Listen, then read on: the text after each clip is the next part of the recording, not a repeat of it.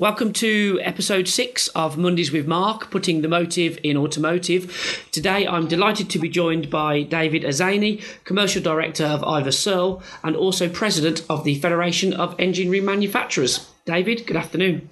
Good afternoon. I want to talk um, about the role that the federation has played in the past month or the past few months, and as your role as president, what what things has happened for the association?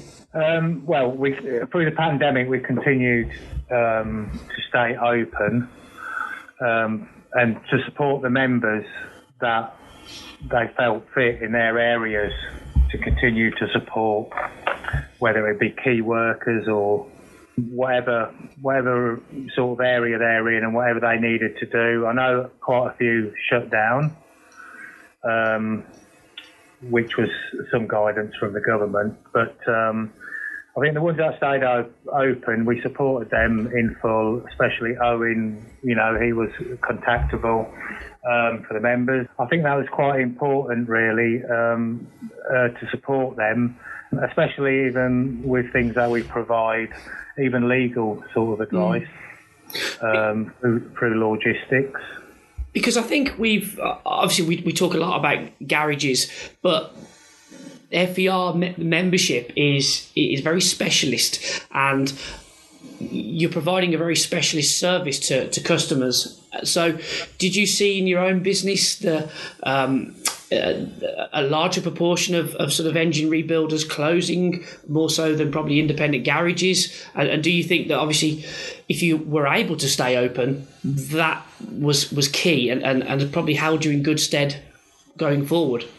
Yeah, I mean, um, yeah, it's a bit of a mixed bag. I mean, there's a few engine remanufacturers. A lot, uh, quite a few do machining, uh, sort of block head machining, and, and supporting you know, their um, communities with that. Um, sometimes the people that they were dealing with might have been on lockdown, on furlough. Um, so it depends how urgent them parts were. Mm. We've seen an increase. Uh, well, we had to stay open, uh, we believe, to, to, support key workers. Um, especially, we deal with um, blue light, we call it, which yeah. is ambulance, police, etc. So we stayed open. We didn't stay as in maximum um, headcount on site. So we had we had you know quite a few on furlough, but we still managed to carry on trading um, quite a decent proportion. Um, the biggest effect we've seen is we I think we gained quite a few new customers and old customers, um, and that was purely on the back of OE, OE sort of shutting down instantly. Mm. You know, the, the, their franchises, um, part supply, OEM shutting down instantly. Um, and I think that, you know, they're probably admitting now that it was a bit of a panic mm. decision. Um, that had a little impact on our later engines and rebuilds where um, you know, we, we rely a lot on OE, OEM parts, obviously. Yeah. And especially Ford, which had the biggest impact they're the most popular engines. And how important is it for for yourself as as as, as FFER president, the, the the the association with its information through logistics, but also as as Ivor Searle in these situations where people are looking for leadership, we see a lot of household names take a real step back.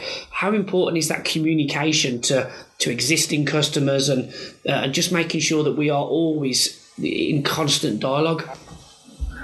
Yeah, I mean it's it's very important. I mean, a lot of companies, the first thing was to do was cut back on spend as far as a bit of marketing maybe and stuff, but we carried on communicating. Is that what you're getting at? Yes. Uh, it, yeah, it, we carried on uh, communicating out weekly e-shots. You know, we are still open, modified the website, the homepage. Mm. That they knew we were open, and obviously, um, you know, I'm sure some of the FER members who stayed open were doing the same. That was critical um, because even old customers um, that haven't used us that maybe have switched to OEM. Yeah.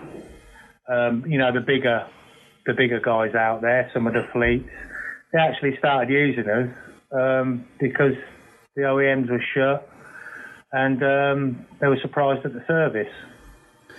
And with regards Um, to that uh, sort of opening, because if you think, you know, you and I uh, speak quite often, obviously, about uh, how business is doing, we are uh, seeing a lot of positivity around the marketplace where businesses are busy. Is that pent up demand? Is it, or is it something that, as you said, there's there's a realization now of people are using businesses that they didn't think they could use or they, they didn't know enough about? Yeah, there there is that. I mean, I think, I mean, let, you know, let's not fool ourselves. It's not as back to normal as the previous year, but I think you'll see um, a big impact coming on demand as far as remanufactured products um, with the increase in delivery drivers out there, literally. Right. Vans have um, gone up in price, more online ordering, more miles being done on the road. You know, um, you know where you would go to a shopping centre and go into quite a few shops. It was all being done online. Each product was delivered by a van or a person, contracted out to one of the um, larger couriers. You know, the guys Yeah. and um, massive impact um, on used vans and cars, you know, for smaller parcels. You know, all these, um, the contractors, you know, the contracts that were being signed up uh, for drivers, you know, they probably are not, uh, the majority of them are not going to walk in an OE dealer and buy a brand new van And at that point. So the used market will have a knock-on effect when you know they're doing more miles, more breakdowns, more major units needed. do you think? I mean, this is the the uh, bigger question in terms of where we'll be with the combustion engine in 2040. Do you think this has delayed things now? Is uh, we, we we were on a call. Um, last week, and we were talking about the vehicle park is aging, and that's obviously going to have an effect on the aftermarket. But I think that you'll see um, a greater appreciation of people and their cars. And then uh, I guess this leads to my second question. They're going to need to trust their FER member, uh, and obviously every automotive business uh, more so than they've probably ever done. Yeah, I, th- I think it uh, probably will delay it a bit, and um, not only that, I mean, we are relying with this pandemic on a bit of a crystal ball situation. But going forward, you know, if the OEMs panicked that quickly um, with shutting down, especially if you had a, a, a electric vehicle which they only could service or support, you'd be in trouble Yeah. Literally overnight, you would be in trouble. Yet with the normal combustion engine, plenty of people still out there, including ourselves, supporting them. Yeah. And from a commercial director point of view, where uh, you're working for, for Ivor Searle, but also um, the FER role as well, what what have you learned personally? Uh, are you able to? There's a lot of talk about sales teams at the moment. Uh, are you able to, to communicate, to sell uh, in in a different way now? Yes, I mean it, it has changed. I mean it, it's, it's a slow process at the minute. It's been, um, you know, with all the social distancing. I think with um, account managers on the road, that's pretty much getting back to normal. With factor visits, um, which they've got measures in place now, you know, to welcome um, a Yeah. sort of representative from each company. Right. Um, as far as head office level, quite a few people are still working from home um, in larger companies and will continue to work from home, and that's more changed over to, um, you know, using Zoom, uh, Microsoft Teams, etc., on more high-level meetings. Yeah, before you jump in the car, go to the head office, you sit there with the directors and the managers, and um, you know, do the deal. But now it's the times are changing and it's more remote. Do you think we're working smarter? It it is smarter, yes, yeah, for sure. Whether you have the same effect in a meeting over um, a computer rather than face to face, I'm still not 100% on that. That's an interesting point. And just swinging back to the FER, we have seen that the, the membership or the federation wants to expand its remit to, to target turbochargers, uh, sorry, the turbocharger market, but also the um, uh, transmission market. Uh, what's the reasoning and sort of thoughts behind that? Well, I mean, it, it purely is, um, you know, the, the amount of members we had and the amount of um, smaller remanufacturers struggling out there. And um, there's some bigger companies that can deliver next day delivery yeah, they you know couldn't, and it was um, and it was a geographical thing, you know, like say we supply UK, Europe, anywhere. Yeah. You know, within two days we can have an engine in you know in in Italy. That's not a problem. Mm-hmm. Uh, I think that was a struggle, so we decided to open it up so we can offer support to um, you know other remanufacturers like gearboxes and turbos and um, not only keep the FER going, but members out there like the engine remanufacturers or the re, you know the people that just do the machining, they can still they can sell engines now and gearbox. Mm. You know, anybody that walks in, another member if they do a different product, they can capitalise on that. I think it's a good point about the the groups and the membership working together. Uh, exactly. Because you've seen this happen in the last few uh, months, haven't we? With where partnerships have been formed and alliances, and um, you know, I obviously talk about the automotive support group on Facebook, where there is a massive wealth of information and an exchange of ideas, and I think that's that's obviously where the FER excels.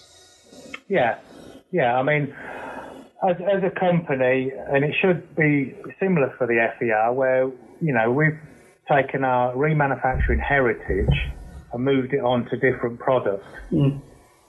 You know, the, the baseline of it, you know, it's a totally different product, totally, technically totally different, but it, it's there. And I think other members could do the same.